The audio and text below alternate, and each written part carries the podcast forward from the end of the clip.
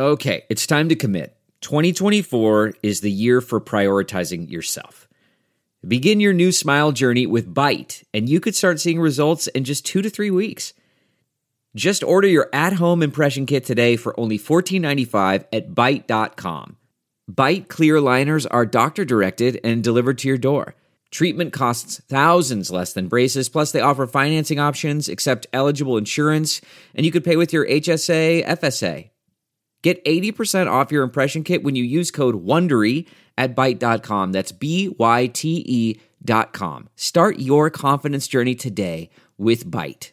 CarMax is putting peace of mind back in car shopping by putting you in the driver's seat to find a ride that's right for you. Because at CarMax, we believe you shouldn't just settle for a car. You should love your car. That's why every car we sell is CarMax certified quality so you can be sure with upfront pricing that's the same for every customer. So don't settle. Find love at first drive and start shopping now at CarMax.com. CarMax, the way car buying should be. This episode of Speaking of Bitcoin on the Coindesk Podcast Network is brought to you by Nexo.io and Wrejects Galactic Wrestling.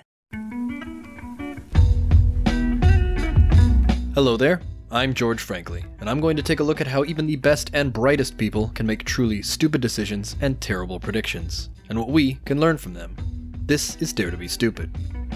What do a gun that's too accurate, a burger that's too affordable, and a crypto coin that's too energy efficient have in common? This time on Dare to Be Stupid, more is less, better is worse, and other right answers to wrong questions. I've been stuck in the armchair stats nerd trap of using baseball as a metaphor for everything for quite a while. I just have to accept that it's not the ideal universal language of economic behavior that I want it to be. Instead, I've come to realize that the one true perfect allegorical medium for behavioral economics was with us all along a postmodernist art form known in Saudi Arabia as Al Shamsun, or as it's been known in the United States for 35 years, The Simpsons. While scientists drill out Arctic ice cores to chronicle the granular passage of time and the lead content of our atmosphere, the rest of us can just use 33 plus seasons of The Simpsons. You can watch entire culture shifts, the tilt and tumble of the political climate, and even the nuts and bolts of commercial animation go through growing pains and new paradigms, and it's that last one that I'm hung up on. If for some godforsaken reason you chose to watch the entire groundbreaking American primetime animated comedy series The Simpsons in a single, uninterrupted 12 day marathon, you might not be too shaken by the growth and refinement of the art and the movement. But if you skip around a bit, a simple jump between the early 90s and the late 2000s is absolutely jarring. It isn't just the crisp widescreen HD presentation. Every single line, detail, character, and background of modern Simpsons is absolutely flawless, perfectly measured, proportioned, scaled, and on model in every frame. Years of developments in digital animation have turned the show into a streamlined machine that generates a very visually consistent product. My point is, modern Simpsons is mechanically superior to its past counterparts in numerous ways. It is, by some objective metrics, a better Gestalt product. There's never an accidental miscolor or a bad frame. None of the weird jerky facial expressions or chicken scratch backgrounds of the early seasons will ever happen again. But you know where I'm going with this. Nobody on, above, or living in the subterranean kingdoms of this earth believes that we are presently in the golden age of peak Simpsons. Beyond the simple fact that it was funnier and more relevant in 1994 than it ever will be again, the wacky, rubber limbed, imperfect animation of that first decade was more entertaining, more alive, and simply more memorable than the sterile product that came after. Mechanically superior doesn't mean anything if that mechanism isn't doing what consumers actually wanted. And that's the mind numbingly simple lesson that will cost supposedly brilliant people millions of dollars every day. Quantitatively better isn't better. History has shown us over and over that sometimes more is less, and sometimes better is worse. As the child of a caffeineless Mormon household where root beer was the apex delicacy, the legendary story of A&W's failure to compete in the fast food burger space is near and dear to my heart. In the 1980s, A&W Root Beer's chain of affiliated restaurants ran headfirst into the more is less dilemma in a way I admit they could never have seen coming. Their plan was simple and their marketing was catchy usurp McDonald's famous quarter pound burger by selling a one third pound burger for the same price. The slogan? The third is the word. Uh, that is good, actually.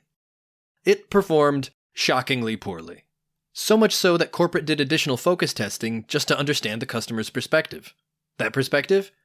That the ads made no sense to them, because why would you buy A&W's smaller burger for the same price as McDonald's larger quarter pounder? It's something that reeks of urban legend, yet the story is supported by the company owner Alfred Taubman himself.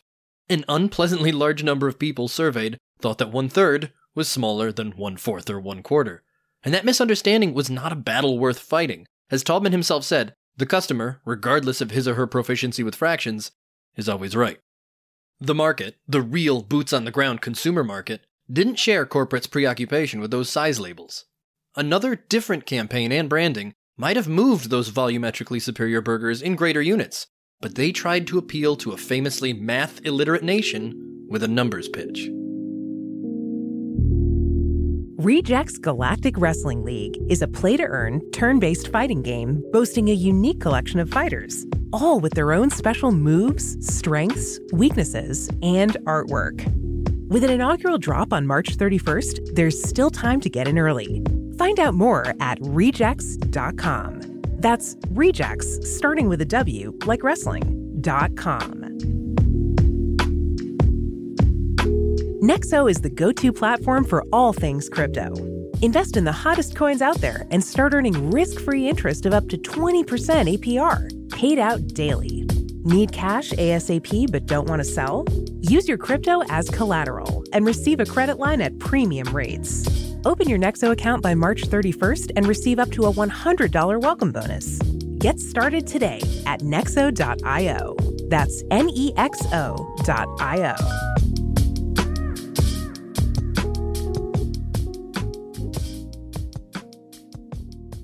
Like a marathon of Ninja Warrior reruns, The Decay of The Simpsons and The Struggle of the Third Pounder are fun examples that let you laugh at others' failures from a place of relative comfort.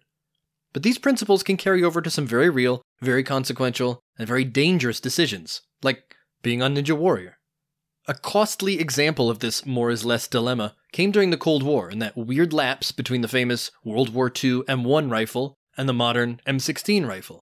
If you ever wondered where the other 15 rifles in between went, I have news for you. Count that again. The number is 14 because you didn't count the 1. And 1, then 16. Also, there was a model in between that was designed, tested, produced, and fielded, but quickly replaced and largely forgotten. What happened to the Army's M14? The M14 was exactly what you would expect a modern update to the standard infantry rifle using the lessons learned in World War II. Harder hitting and more accurate than the aging M1 rifle, the M14 was deployed in 1959, and yet the M16 was deployed to replace it in 1964. Why the bum's rush to get the M14 off the field in just five years? Unfortunately, those improvements over the M1 were not improvements. And the improvements it actually needed, well, give that a moment. That powerful long range M14 fired large caliber rounds and was accurate to a range of over 800 meters. The more successful M16 fired small rounds and was designed for a range of 400 meters. Why was less actually more? That 400 meters was a magic number in the M16's design. Statistics from World War II and Korea found that 400 meters was the upper limit for most small arms combat. Combat at half a kilometer or more was incredibly uncommon and ineffective for standard infantry. That long range M14 was not only double what 99% of soldiers would ever need, but its finicky barrel required careful maintenance and delicate care to keep that accuracy. Moreover, that high caliber ammunition came with a very obvious fault and a very subtle one. The larger, more powerful rounds brought larger and more powerful recoil. For skilled marksmen to keep on target, they had to fire it slowly and methodically. The lighter recoil of the M16's smaller rounds allowed soldiers to keep shots moving downfield at a much quicker pace without their muzzle climbing off target. That subtle flaw came into logistics. The larger ammo took up that much more space for only marginally higher stopping power. An infantryman could carry nearly twice as many rounds for the M16 as they could for the M14 in the same space. Our lizard brains gravitate towards critical metrics like size, power, and precision, but those are qualities that the market, rather, the battlefield, wasn't actually demanding. The M14 was more accurate and more powerful than anybody asked it to be, and those seemingly critical improvements had devastating costs.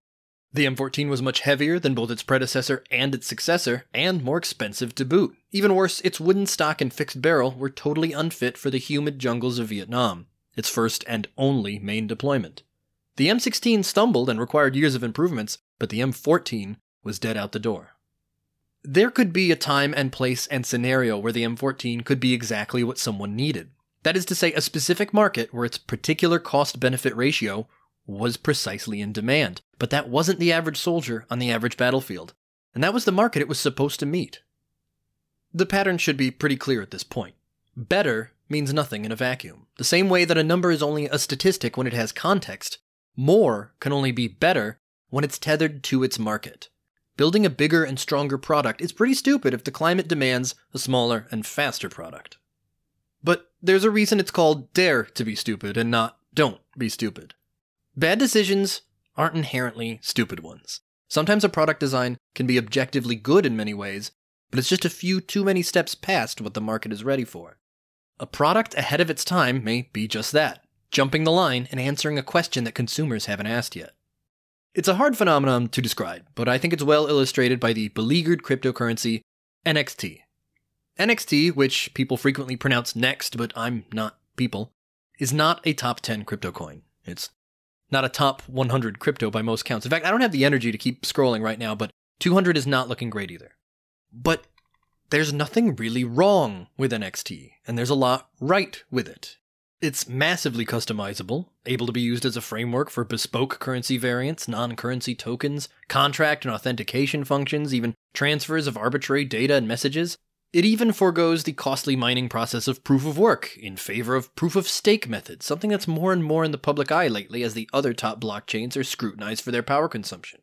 You could argue that NXT does it all. But if you've ever heard of NXT, you're already aware of a glaring problem.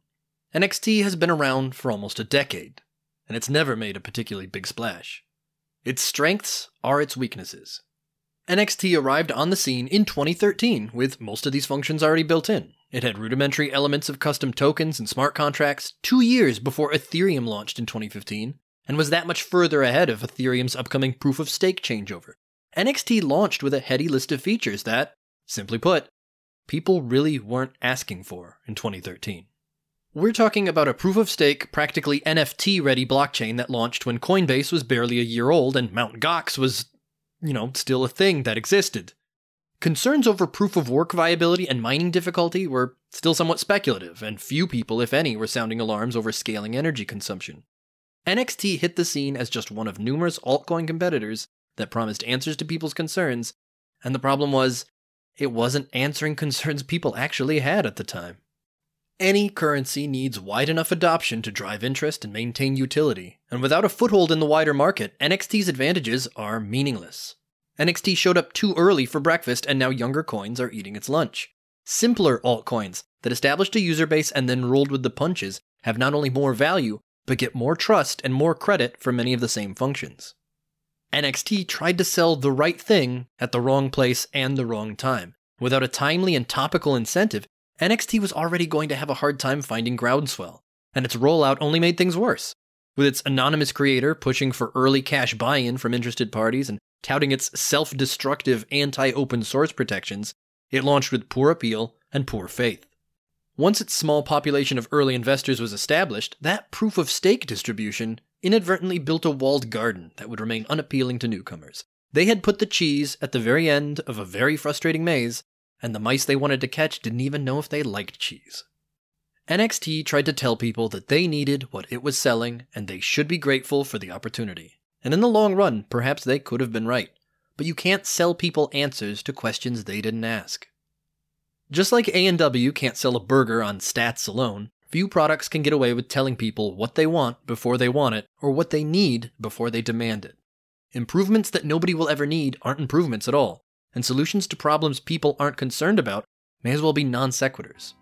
Whether pioneering, innovating, or simply trying to make something like that other thing but better, you need to take a break from coming up with answers and check up on your questions. Don't just ask, who will want what I'm selling? Ask, what do people want? And is what I'm selling that? Thanks for listening. As always, all of my job titles start with the word armchair. If you're an expert and you're hearing me get something wrong, I'd like to hear about it. Thanks very much to George and to you, the listener. If you've got any questions or comments about this segment, send an email to adam at speakingofbitcoin.show. This episode was written, performed, and edited by George Frankly with production assistance from Adam B. Levine. Today's show featured music by Gurty Beats, and the Speaking of Bitcoin theme song is provided by Jared Rubens. We'll be back next week with full episodes, and thanks for listening.